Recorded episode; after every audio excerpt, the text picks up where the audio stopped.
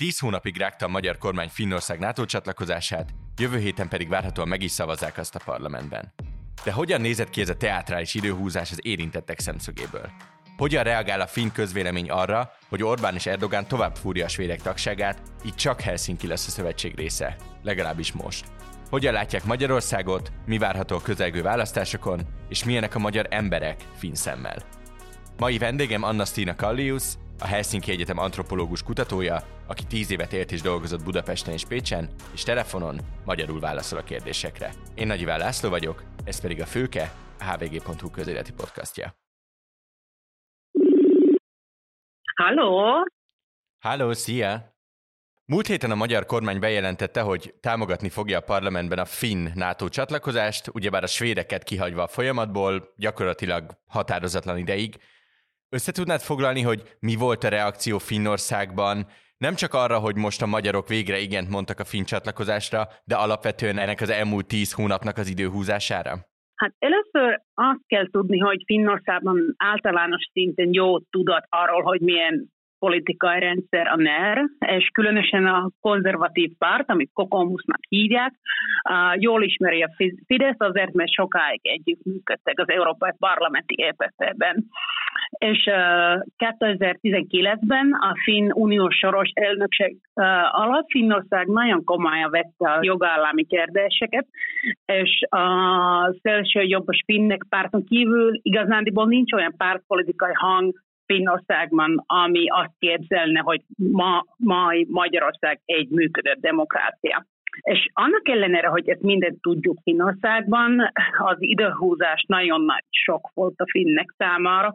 A finnek nem nagyon értenek, hogy milyen a magyar politikai kultúra, és itt most itt különösen a Fidesz által létrehozott politikai kultúrára gondolom, a finnek csodálkoztak, és nagyon csalódottak voltak, és nekik egy ilyen katasztrofális eset volt, hogy, hogyha valaki valamit megígér, és aztán nem tartja be. És nyilván ez ilyen fin elvárás arról, hogy a, a dolog hogy működnek, de teljesen az ellentét a NER politikai kultúrájának, ami, amiben egyáltalán nem lehet tudni, hogy egy megígért dolog most egy nap, nap alatt történik, vagy egy év alatt. Én ironikus módon azt történt, hogy a finn közvélemény és finn sajtó tapasztalt azt, hogy milyen mondjuk magyar újságíróknak a NER alatt dolgozni a magyar döntéssel, ezzel a magyar lépéssel, hogy gyakorlatilag egy héten belül átnyomják a finn csatlakozást, de a, de a svédekét nem, gyakorlatilag Magyarország önkezőleg úgy döntött, hogy ketté választja ennek a két országnak a csatlakozását, mm. miközben ugye együtt jelentkeztek a NATO-ba.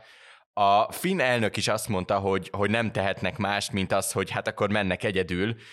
A lakosság vagy a sajtó ezt ugyanígy érzi, vagy van egy ilyen vita akár arról, hogy, hogy együtt kellett volna tartani a svédekkel most, most, most, hogy a magyar kormány így döntött? Hát nagyon kevés hang van, aki azt mondja, ami szinte meglepő azért, mert annyira fontos volt az a retorika, hogy kettem ennek és ez egyébként nem a Magyarországra vonatkozik annyira sokat, mint a Törökországra, és vannak hangok, akik azt mondják, hogy nyilván ez egy olyan dolog, amit az Erdogan kívánt, és azért, azért nem volt annyira okos hogy most azt csináljunk, amit ő akarja és valamennyire me- meglepettek a finnek abban, hogy Magyarország is ezt csinálja Erdogan után, és egyébként ez egy jó kérdés szerintem Magyarországon is, hogy pontosan milyen a viszony az Orbán meg Erdogan között. Akkor te is úgy érzed, hogy van egyfajta ilyen hát ki nem mondott indirekt, de hogy egy ilyen engedmény, amit ezzel a finnek tesznek a törököknek, hogy belemennek abba a buliba, hogy a svédek kimaradjanak a NATO csatlakozásból legalábbis mostanáig. Én úgy mondanám, igen, és vannak akik, azok, akik mondják, hogy nem, de én szerintem ebben egy kicsit kellett volna átgondolni, hogy, hogy, hogy egy autoritár rendszerrel mi, mi, mi hogyan viselkedünk. De én remélem, hogy erről fogunk sokkal uh, többet beszélni Finnországban jövőben azért is, mert most ugye, ugye volt ez a konfliktus Törökországgal és Magyarországgal, a NATO-val, a, vagy a ratifikáció miatt, de mi most így közeljövőben fogjuk, fogunk együttműködni a NATO-ban, de hát ez, ez az egész hogy fog működni, akkor remélem, hogy ez így marad közbeszédben, ilyen kritika Törökország iránt.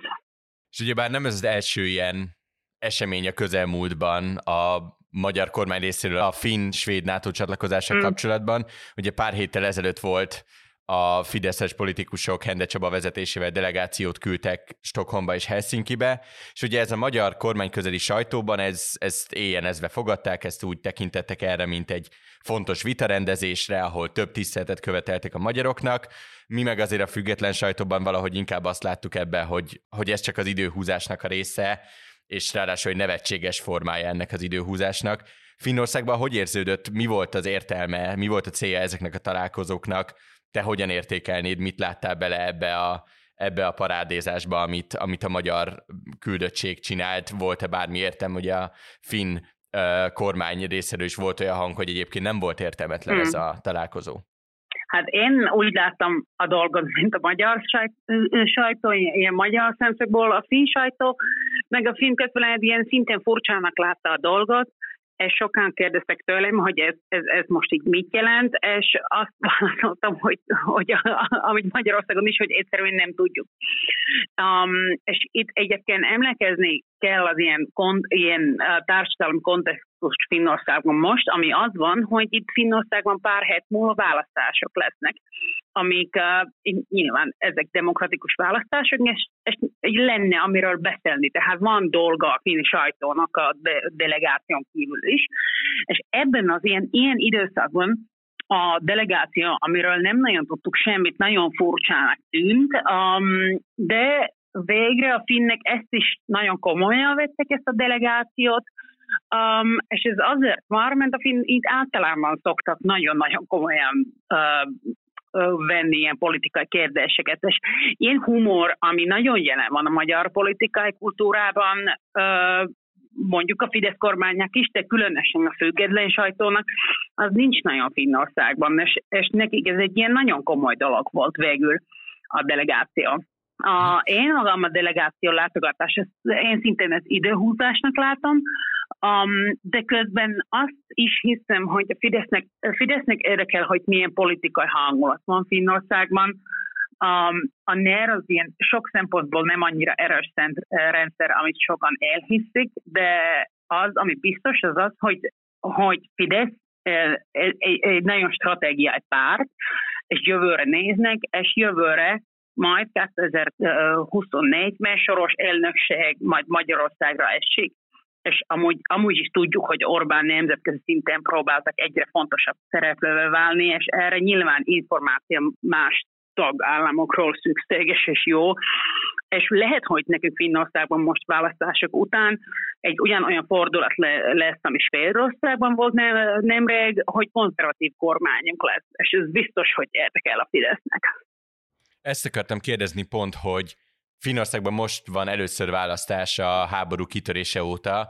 Mik a fő kampányüzenetek, mik azok a témák, amik most, ha más nem a politikából látszólag, a leginkább érdeklik a finn lakosságot? Mivel lehet most választókat nyerni hát, Finnországban? Ez egy nagyon jó kérdés, és erről volt, volt, ilyen, volt beszéd erről, erről az országban, hogy igazándiból mi nem látjuk ilyen, ilyen tiszta témákat Um, az államnak az adóssága úgy tűnik, hogy ez az egyetlen dolog, amit ilyen, ilyen televíziós vitákban beszélnek.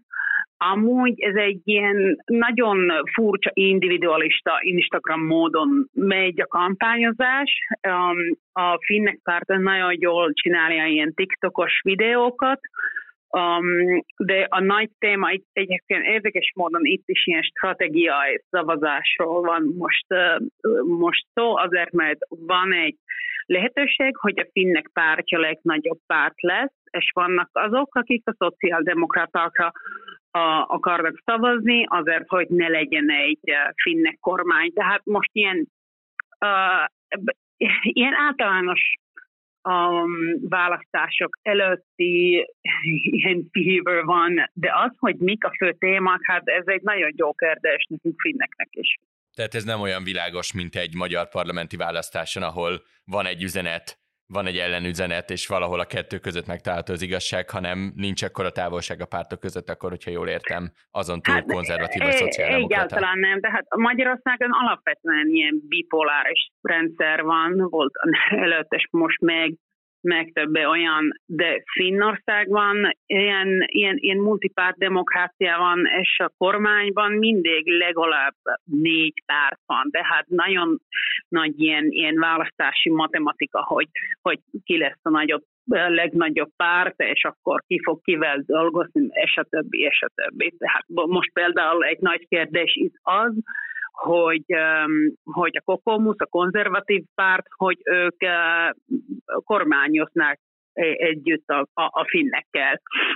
A, meg, meg, meg ilyen, ilyen kérdések vannak, tehát nagyon-nagyon más a kultúra, mint Magyarországon. Világos. Egyébként a NATO tagság, ez mennyire égető kérdés a finn mindennapokban? Tehát va- van bármilyen mondjuk reális félelem a társadalomban egy esetleges orosz támadástól?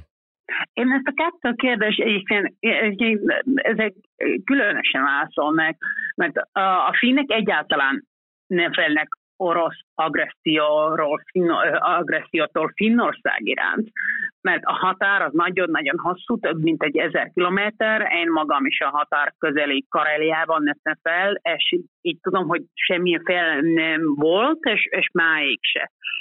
De úgy látom, hogy a félelem inkább ilyen Európa közös védelemről szól. Tehát van félelem, de ez nem Finnországhoz. Vonatkozik, hanem az Európa közös dologba. És a finnek nagyon érzik azt, hogy mi történik Ukrajnában, és követnek a híreket, és a többi. És inkább arról felnek, hogy az Orbánnak az időhúzása köze, közös védelemnek tesz hosszabb, és nyilván az a Putyinnak az érdeke. Közben, mert uh, azt kérdezted, hogy uh, mennyire égető kérdés a NATO tagság a finn mindennapokban, az pedig nagyon égető kérdés. Um, évtizedekig viszonylag stabil volt a közvélemény Finnországban arról, hogy, um, hogy mi jól vagyunk a nato kívül, tehát nem, nem kell NATO-hoz csatlakozni.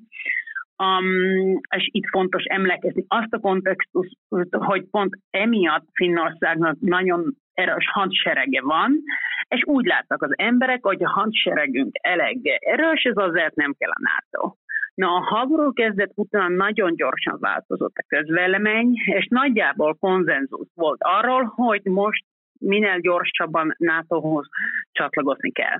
És az elvárás az volt, hogy az egy gyors procedúra lesz, és aztán nagyon nagy sok volt a Törökország meg a Magyarország időhúzása. És most pedig úgy van, ez az ilyen show után, hogy napi szinten sokat, nagyon sokan követnek azt, hogy mikor megvalósulni, és követ, követnek, hogy mit mondja az Orbán, és most mondtak, hogy jövő héten, most meg, most meg egy kicsi utána, és többi. Uh, és sokan elfelejtettek azt, amit előre tudták, hogy Orbánban egyszerűen nem lehet bízni, és egy autoritár rendszer nem ugyanúgy működik, mint a mi demokratikus rendszerünk. Magyarán hiába a delegáció jó hiszemű utazása, azért alapvetően akkor az elmúlt tíz hónapról elmondható, hogy jelentősen káros volt mondjuk a magyar-finn kétoldalú kapcsolatokra. Hát diploma, vagy ez ilyen politika szinten lehet, igen, de én abban is hiszem, hogy, hogy emberek között nem, nem, nem annyira. Tehát um, uh, majdnem 20 éve költöztem először Magyarországra, és uh, nagyon sok ilyen emberek közötti kapcsolatot ismer Magyarország meg Finnország között, és egyébként ezt, ezt is akkoltak a finnek, és kérdeztek tőlem, hogy most az van, hogy a magyarok most utálnak minket, vagy most mi van, és azt szoktam mondani, hogy a finn meg magyar um, ilyen uh, barátság nagyon, nagyon minden uh, sokfajta időszakokon át, ment át, és ez csak egy ilyen politikai húzás ezek között, és nem látom, hogy emberek között van, van valami probléma.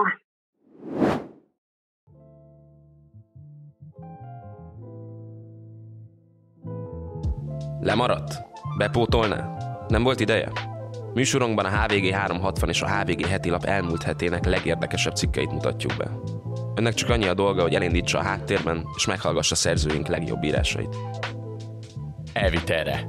Bábel Vilmos Longread podcastja minden vasárnap reggel. Finnországban egyébként Ukrajna támogatását és az Ukrajna melletti kiállást az, az alapvetően egységesen jónak tartják az emberek, mert hogy beszéltünk, volt szó róla egy másik HVG-s podcastban is korábban, hogy, hogy az a béke narratíva, amit ugye Orbán alapvetően tudjuk, hogy részben az orosz kapcsolatai miatt tart fenn, az egyébként mindeközben megjelent Németországban is, és vannak, mm, akik, vannak akik feltétel nélküli béke mellett mm. kampányolnak. Mennyire, mennyire van egy emberként a finn társadalom Ukrajna mögött? Igen, látom ezt a német, német összehasonlítást, de Finnországban ez egyébként nagyon érdekes kérdez az ilyen különös finn történelem miatt.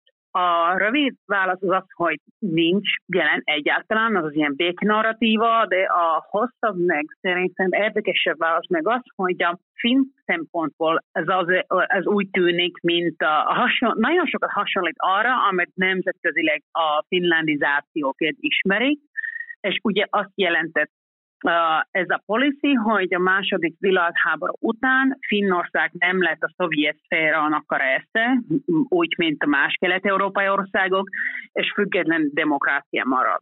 Pedig az élnökök Juho Paasikivi és Urho Kekkonen olyan külpolitikát követtek el, amiben nagyon barátságos viszonyban maradtak a Szovjet Unióval, ami úgy látod a finn belpolitikában is olyan módokon, amik nem mindig voltak demokratikusak. És külpolitikán a narratíva pont ilyen béke narratíva volt, az, hogy vannak blokkok, és Finnország itt van középen, és neutrál. És most már nyilván hát ezt, ezt finlandizációnak hívjuk, és tudjuk azt, hogy, a, hogy, hogy ez a politika szovjet párti politika volt, és tudjuk azt is, hogy konflikt idején nincs olyan dolog, hogy teljes semlegesség. És ezt azért ezt a békenarratívát innen Finnországból nézni, ez egy nagyon érdekes dolog, mert mert úgy, lá, én úgy látom, hogy Magyarországon történik ilyenfajta finlandizáció, mi, mert mi tudjuk, hogy ez a béke, amiről beszél a Fidesz, ez egyértelműen Oroszország oldalán van.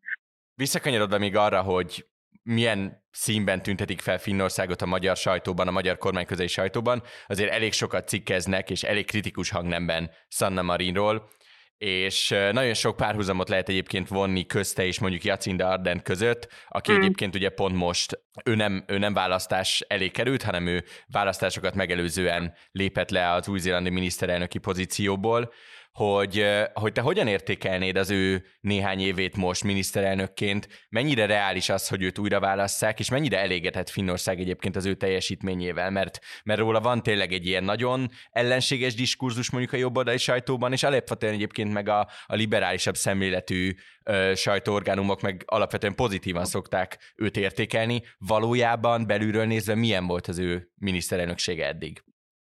Ha, ha itt hosszú távon nézzük, uh, sajnos mostanában az ilyen politikai emlékezet nagyon rövid, tehát csak nézzük, nem tudom, tavaly nyárig, de most ha gondoljuk vissza, ezeket az éveket a, a COVID alatt Finnország nagyon-nagyon jól teljesítette. Hát Finnország az egyik, egyik legjobb ország volt a világon.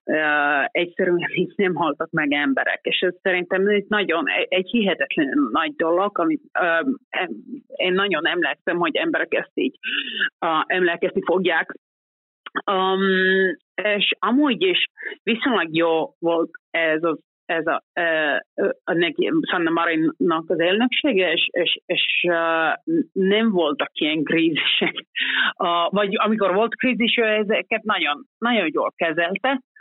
Um, mostanában van olyan van olyan beszéd, ami Sanna Marin ellenes, de ez inkább, ahogy mondtam, ez egy ilyen állami adósság való dolgokra vonatkozik, ami egy kicsi furcsa. Nekünk ez egy ilyen nagyon, ezt a, ezt a, ezt a konzervatív párt Kokomusz nagyon tolja, és majd látni fogunk ezt, hogy fog működni most a választásokon. Um, én magam arról szeretnék a Sanna Marin kritizálni, hogy különös ilyen klíma, védelem dolgokban nagyon-nagyon alul teljesített, meg a, a, a pártja, a szociáldemokraták nem csináltak nagyon jól, és különösen egyébként ebben igaza volt a Fidesz sajtónak, hogy a számi uh, jogainak um, nagyon súlyosan visszaestek. A számi kérdés egy nagy politikai uh, téma volt is most uh, tavaly, uh, tavaly ősszel, és nagyon sokan nagyon csalódott, csalódottak voltunk a Sanna Marinra, hogy, hogy ezt nem tudta kezelni, de egyébként ez egy olyan dolog, amit, amit a konzervatív vagy a, a, a közepes párt nem, nem tudtak volna jobban csinálni. Most még a végén beszéljünk egy olyan kérdésről, ami, ami lehet, hogy csak engem birizgál, és nem annyira közvetlenül kapcsolódik mondjuk a NATO csatlakozáshoz Finnországban. De ugye éltél Magyarországon, tanulmányoztál a társadalmat, és tanulmányoztál a társadalmat a NER előtt és a NER alatt is. És a NER alatt látjuk azt, és pláne a háború kitörése látjuk azt, hogy, hogy Orbán Viktor mindenhol a világon, vagy legalábbis mindenhol a demokratikus világon veszíti el a szimpatizánsait, veszíti el a támogatóit, és mindeközben itt van a magyar társadalom, amely láthatóan kitart mellette. Láttuk tavaly a választásokon, és látjuk ma is a közvéleménykutatásokon. Mik voltak azok a társadalmi sajátosságok, amelyeket Magyarországon tapasztaltál, amik antropológiai szempontból különösek, és, és szerinted különösen alátámasztják azt, hogy vevő legyen a magyar társadalom egy, egy ilyen miniszterelnökre? Uh, jó, köszönöm a kérdést. Én először azt mondanám, hogy sajnos a Viktor Orbán nem mindenhol elveszi a szimpatizását, a támogatóit, hanem nagyon, vagy mondtam, hogy itt csak a finnek párt az, az, aki támogatja Viktor Orbán, de azt is mondtam, hogy lehet, hogy ők a legnagyobb párt lesznek. Tehát ez így sajnos nem úgy megy, hogy uh, sajnos eléggé sikeres is a Viktor Orbánnak az ilyen nemzetközi konzervatív líder projektje a, amit egyébként magában nagyon érdekes itt Finnországon követni. És meg ilyen antropológia szempontból azt mondanám, hogy maga Magyarország vagy a magyar társadalom nem feltétlenül túl, túl különös ebből a szempontból. Magyar emberek ugyanúgy emberek, mint mindenhol máshol, de azt pedig mondanám, hogy a magyar társadalmat, vagy a, különösen a mai magyar társadalmat különösen jól lehet érteni az ilyen antropológia módszerekkel és etnográfiával. És erről mondok példát. Külföldi kutatók gyakran követnek például, nem tudom, Viktor Orbánnak a beszédeit, vagy a magyar sajtót, vagy a kormány sajtót, vagy a független sajtót, ez az, aztán ez alapján elemeznek, hogy milyen rendszer a NER. De ilyen módszerekkel mi nem lehet érteni, hogy milyen viszony van a magyar emberek, meg a sajtó, vagy az emberek, meg az Orbánnak beszédek között, vagy az, hogy ilyen intim szférában a, az embernek az életében hogyan látszódik a NER. Mert mindannyian tudjuk példákat például arról, hogy valakinek nem tudom, muszáj Fideszre szavazni, hogy elkapjon munkát, vagy, vagy valaki kritizálta a rendszert, és elveszítette a munkátját, emigrálás, nem beszélve, nem tudom, öncenzúráról, és a többi. És én azt hiszem, hogy ilyen intim szinten legjobban lehet dokumentálni az új politikai rendszert, um, amit a, NER, a, NER létrehoz, ez így etnográfián által lehet csinálni. És ilyen kutatásra pedig nagyon ilyen nagyon nagy bizalom kell, hosszú idő kell a kutatásnak. Én például a PHD dolgozatomnak egy egész évig csatlakoztam egy végzős osztályhoz, egy gimnáziumban, és, egy, és néhány család életre. És szerintem ilyen módszerekkel olyan információt kapjuk arról, hogy, hogy mit csinál emberek életében a, a NER, hogy ez így ilyen fontos, ez, ez, ez nagyon érdekes olvasni. És ugye most azt kérdeztem, hogy milyen az a társadalom, amelynek Orbán Viktor kell, de ugye azt is mondtam korábban, hogy, hogy hány évet éltél pontosan Magyarországon? Hát ilyen tíz évet. Hogy, hogy ez egy viszonylag hosszú idő, és, és, és azzal se tévedek, ha azt mondom, hogy Orbán előtt és Orbán alatt is mm. éltél itt hogy ha megfordítjuk ezt a kérdést, mik azok a társadalmi változások, amik ebben a tíz évben megtörténtek? Tehát onnan vizsgálva a dolgot, hogy hogyan alakította át a közbeszéd, vagy akár a politika közvetlenül azt, hogy az emberek hogyan érzik magukat, és hogyan viselkednek ebbe az országban. Volt-e olyan tényleg transformatív hatása a NER-nek, mint amit nagyon sokszor leírnak, de ebből mit tapasztaltál? Hát, hát volt úgy, ugye úgy, hogy a, a NER az így mindenhol látszódik az élet, a, a, az életben. És én uh, szerintem úgy látszódik, lehet, hogy legjobban, hogyha ha Magyarországon akar az ilyen mondjuk normális életet élni, ami, amiben uh, nem érdekel a politika, akkor ezt az ilyen normáliságot kell valahogy, uh, valahogy létrehozni, és így, így játszani, hogy, hogy, hogy minden, minden jól van. Erről egyébként van nagyon érdekes antropológiát kutat, készült a Mussolini-nak a, a, a szülő, szülővárosában, ahol az emberek úgy uh, úgy viselkednek, mintha ez egy teljesen normális város. város. És közben ott vannak ilyen, ilyen neonácik jönnek minden nevet, ilyen fesztiválokat tartani, de az ottaniak azt mondják, hogy na, mi ezeket nem látjuk, ez egy normális város, itt minden rendben. És Magyarországon egy kicsit ezt tapasztaltam. Például volt egy interjú, amit készítettem egy egy fiatal, egy fiatal magyarral, és kérdeztem tőle, hogy mi, mik voltak azok a politikai változásokat, amit te láttál az elmúlt tíz év alatt. Ez ugye 2018-ban készült az interjú. És ő azt mondta, hogy az emberek mostanában óvatosabban vezetnek, mint, már mint kocsik. És egy kicsit kérdeztem, hogy, hogy tényleg, hogy, hogy te, te hogyan látod ezt? És akkor nagyon sokáig beszélt arról, hogy, a, hogy mennyire más mostanában vezetni. És aztán fél óra múlva egyébként mondta, hogy na, ez nem úgy van. Minden, minden, teljesen minden, abszolút minden változott, de ő úgy szeretne, mintha minden, meg mindig normális lenne, és azért szeret arról beszélni, hogy nem tudom emberem, hogyan vezetni kocsit. És nem tudom, hogy ez egy, egy, egy jó válasz a kérdésedre, de az, hogy ha akarsz politikán kívül valahogy élni, akkor ez kb. a privát szférában történik, ott is nehéz, azért, mert a NER oda is nyúlik, ahogy tudjuk. Köszönöm szépen, hogy itt voltál, hallgatóinknak pedig köszönjük a figyelmet. A fülke hamarosan folytatódik, iratkozzanak fel a hvg.hu podcast csatornájára és kapcsolják be az értesítéseket, hogy ne maradjanak le az Zékaszt és az Elviterre adásairól sem. Én Nagy Iván László vagyok, viszont hallásra!